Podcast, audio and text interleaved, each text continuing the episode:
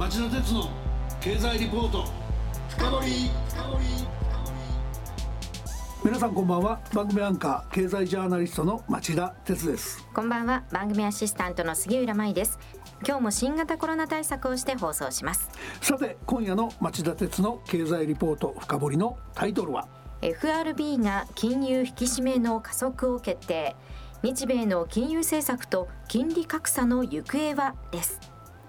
ゲストにこの番組ではすっかりおなじみ、日本経済研究センターの三川育子金融研究室長をお迎えしました。注目の日米金利格差の行方ですが、 FRB、アメリカ連邦準備理事会はアメリカ東部時間の、今週の火曜日と水曜日に FOMC を開き、金融引き締めの加速を決めました。一方、日本経済研究センターは2月と4月に長期金利の上昇を抑えるための措置として日銀が行っている指値オペについて、その内容をチェックするリポートを公表しています。今夜はこのリポートを取りまとめられた三川育子金融研究室長に、日米の金融政策方向性の違いがもたらす影響について詳しく伺いたいと思っています。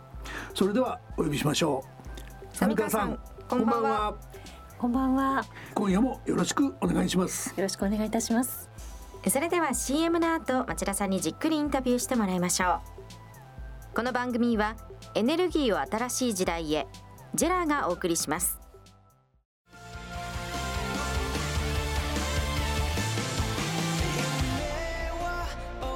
本気で夢を追いかけるとき、新しい一歩を踏み出すとき、大切なものを守りたいとき、誰も見たことがないものを作り出すとき、自分の限界に挑むとき、絶対できないと思って始める人はいない。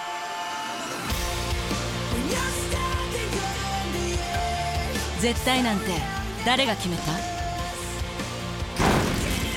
CO2 が出ない日を作る。 JELA はゼロエミッション火力と再生可能エネルギーで2050年 CO2 排出ゼロに挑戦します。発電の常識を変えてみせる JELA。町田鉄の経済リポート深掘り。ではまず三川さんのプロフィールをご紹介します。三川さんは1990年にロンドン大学法学部を卒業後、日本経済新聞社に入社。1995年より日本経済研究センターで研究活動を続けておられます。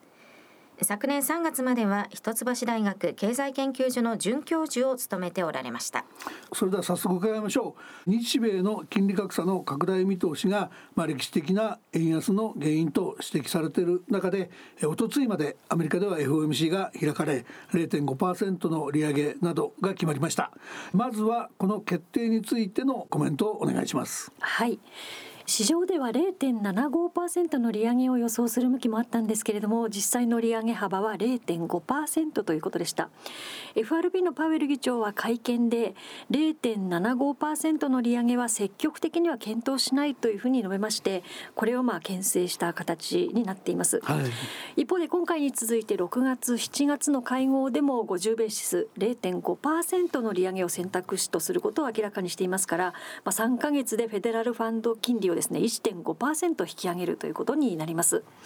4日は0.5% の利上げだったということで、一部の予想よりは下回ったということなんですけれども、5日の朝関連統計が出まして、やはり賃金の上昇が厳しいということで、労働市場の逼迫を懸念する声が強まっているように見受けられます、そのインフレが昨日のニューヨーク株の暴落につながったっていう理解ですかね。おっしゃる通りですね。なるほどね。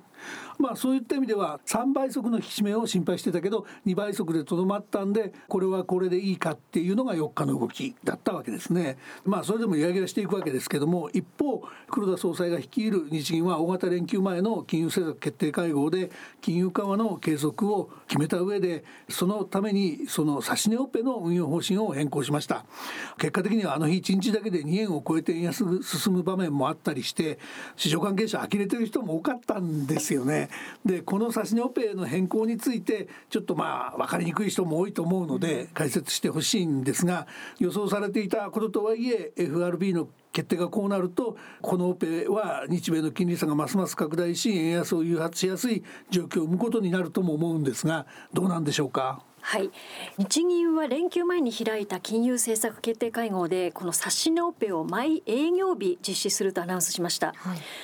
指値オペというのは長期金利の上昇を抑えるために日銀が指定した利回りで国債を無制限に買い取る公開市場操作のことです。今から5年半前の2016年9月にイールドカーブコントロールという政策を実施するための新たな金融調節手段としてこの指値オペを導入しました。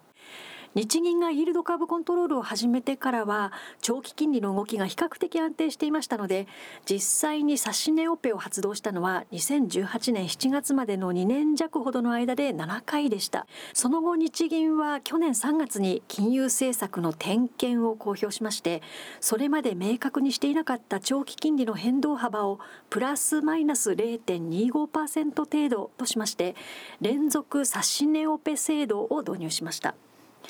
長期金利がこの上限の 0.25% を超えて上昇しそうになったら日銀が長期国債を無制限に買い入れると宣言したわけです。ポストコロナを見据えてアメリカが金融緩和政策の出口に向かう可能性があることを意識していたんだと思います。 FRB が政策金利を引き上げれば日本の金利にも上昇圧力がかかるからです。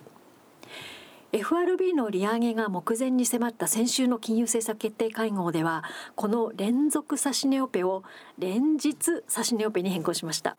長期金利の上限である 0.25% を何としてでも守りますという日銀の強い意志が感じられます。うん、しかしその強い意志というかこだわりぶりですよね、はい、その毎日のように指値オペを実施してまで長期金利を抑えようとすればやっぱり円安も誘導するわけで、この日米の金融政策スタンス、金利格差の拡大につながっていくものが円安を引き起こす主因になっちゃうわけでしょう。そこまでこだわるっていうのは一体なぜって言えばいいんですかね。そうですね、確かに外国為替市場では日米の金利差の拡大を背景に円安が進んでいます、はい。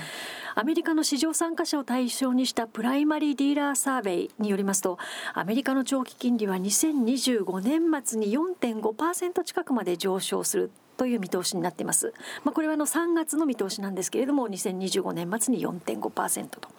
FRB が利上げと合わせて、今回決めたんですが、バランスシートを縮小する量的引き締め QT を進めると予想しているからなんです。これに対して日銀は長期金利の水準を 0.25% 以下に抑えようとしています。先週の金融政策決定会合では連日の指値オペでこれを続けていきますと宣言したわけですから、日米の政策スタンスの違いは明らかで、これが円安を進みやすくしていると思います。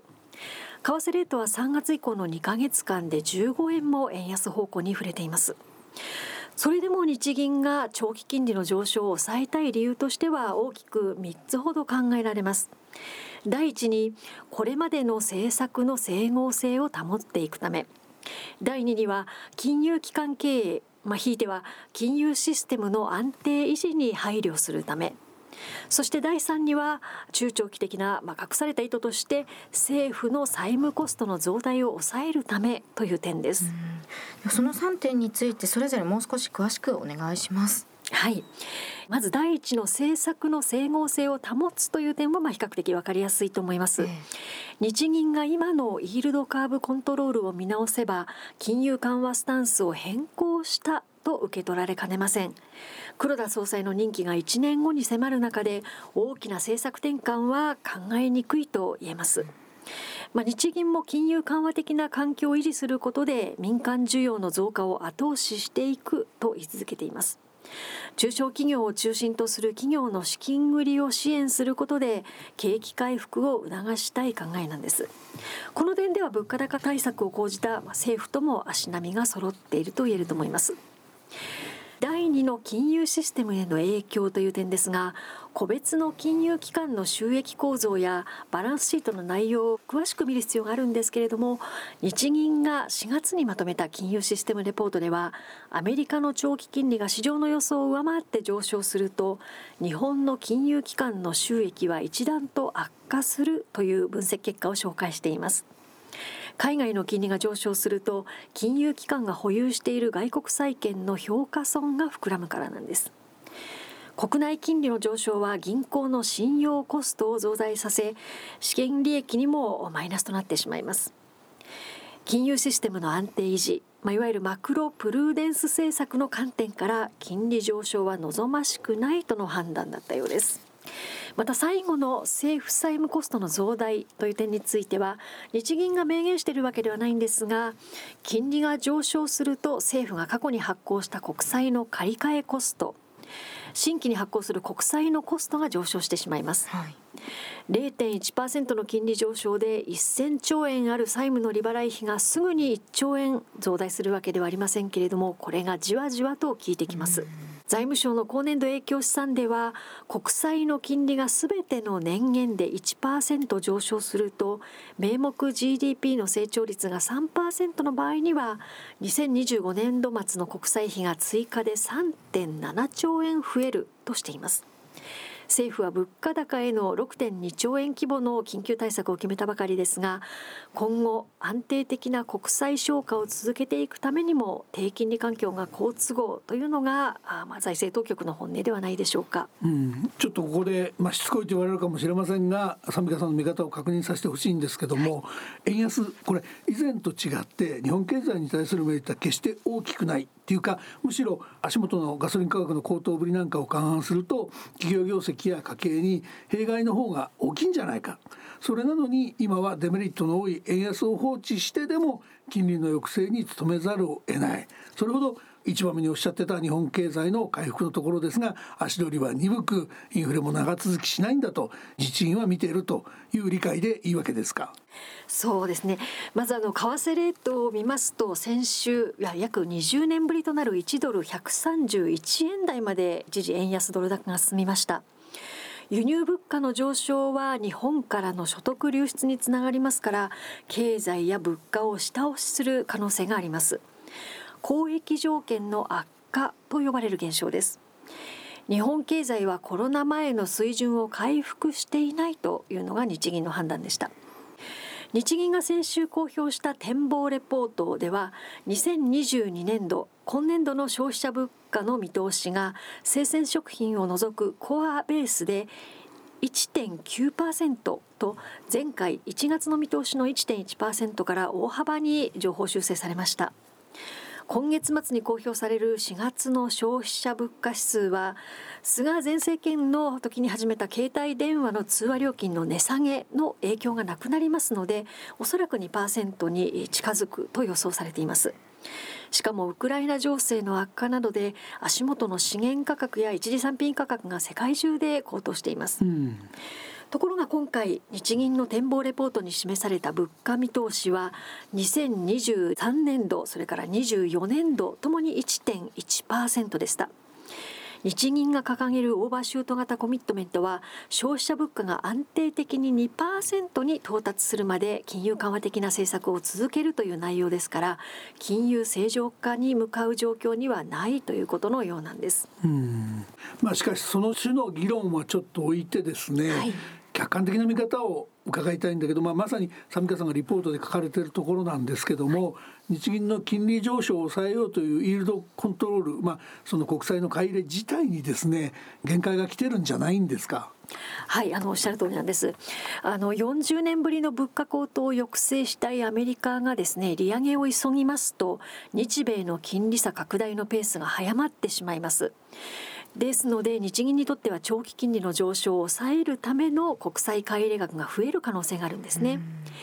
私ども日本経済研究センター金融研究班で、過去の日本とアメリカの長期金利の動きなどから日本への影響を試算したところ、日銀は来年末までに長期国債の保有残高をネットで120兆円増やす必要があります。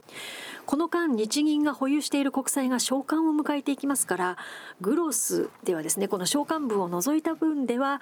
120兆円の2倍にあたる量の国債を買わなければなりません。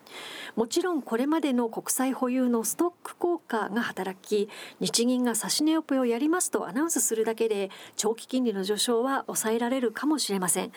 ですけれども、アメリカの金利上昇が市場の見通し通りに進むと、日銀がこれまで進めてきたステルステーパリングを転換せざるを得ないんです。早晩国債買い入れの限界に直面することになってしまいそうです。ですよね。はい。仮にアナウンスメント効果によって国債買い入れの限界にぶつからなかったとしても、金融緩和がさらに長期化するということで、日銀は異次元緩和からの出口政策がますます難しくなってしまいます、10年もの金利の上昇を抑えようと思ったら、期間の長い国債を買い入れることになります。日銀が現在保有する長期国債の残存期間は3月末の時点で6年半でしたけれども、ここからですね、さらに長くなってしまいます。そうすると出口政策で日銀の保有国債が満期を迎えてバランスシートから自然に落ちるのを待つとしても何年かかるんでしょうかという問題です。長短金利操作の対象年限を短くしようにも、10年以外のゾーンは国債の流通量が比較的少ないですから、仮に5年のところをターゲットにすると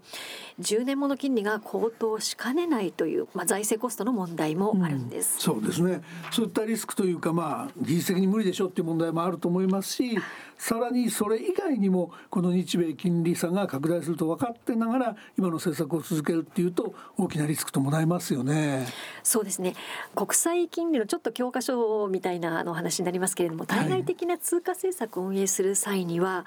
為替相場の安定と、それから金融政策の独立性、それに自由な資本移動のうち必ずどれか一つを断念せざるを得ないというふうに言われています、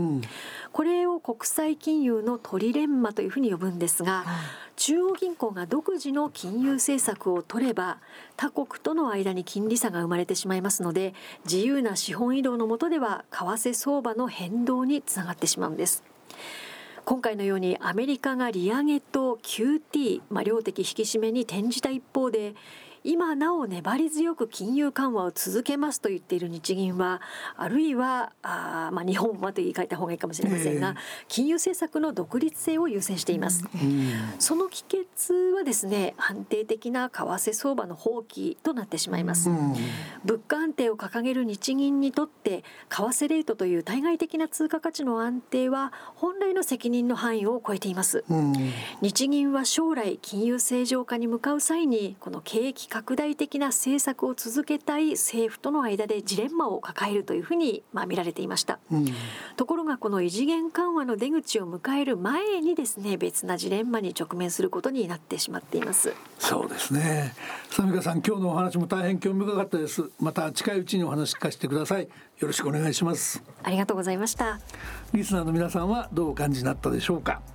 来週はみずほ証券の大橋秀俊さんに5月3日4日の FOMC とその評価を伺う予定です。今日の三香さんのシンクタンクらしい、緻密な分析も聞き応えがあったと思いますが、来週はマーケットの立場から日銀を一体どういうふうに見ているのか、ある種の懐疑心のようなものがあるのかないのかも伺えるかもしれませんね。こちらもぜひお楽しみにしてください。それでは来週も金曜夕方4時からの町田鉄の経済ニュースカウントダウンからスタートする3つの番組でお耳にかかりましょう。それでは皆さん、また来週。この番組はエネルギーを新しい時代へ、JELAがお送りしました。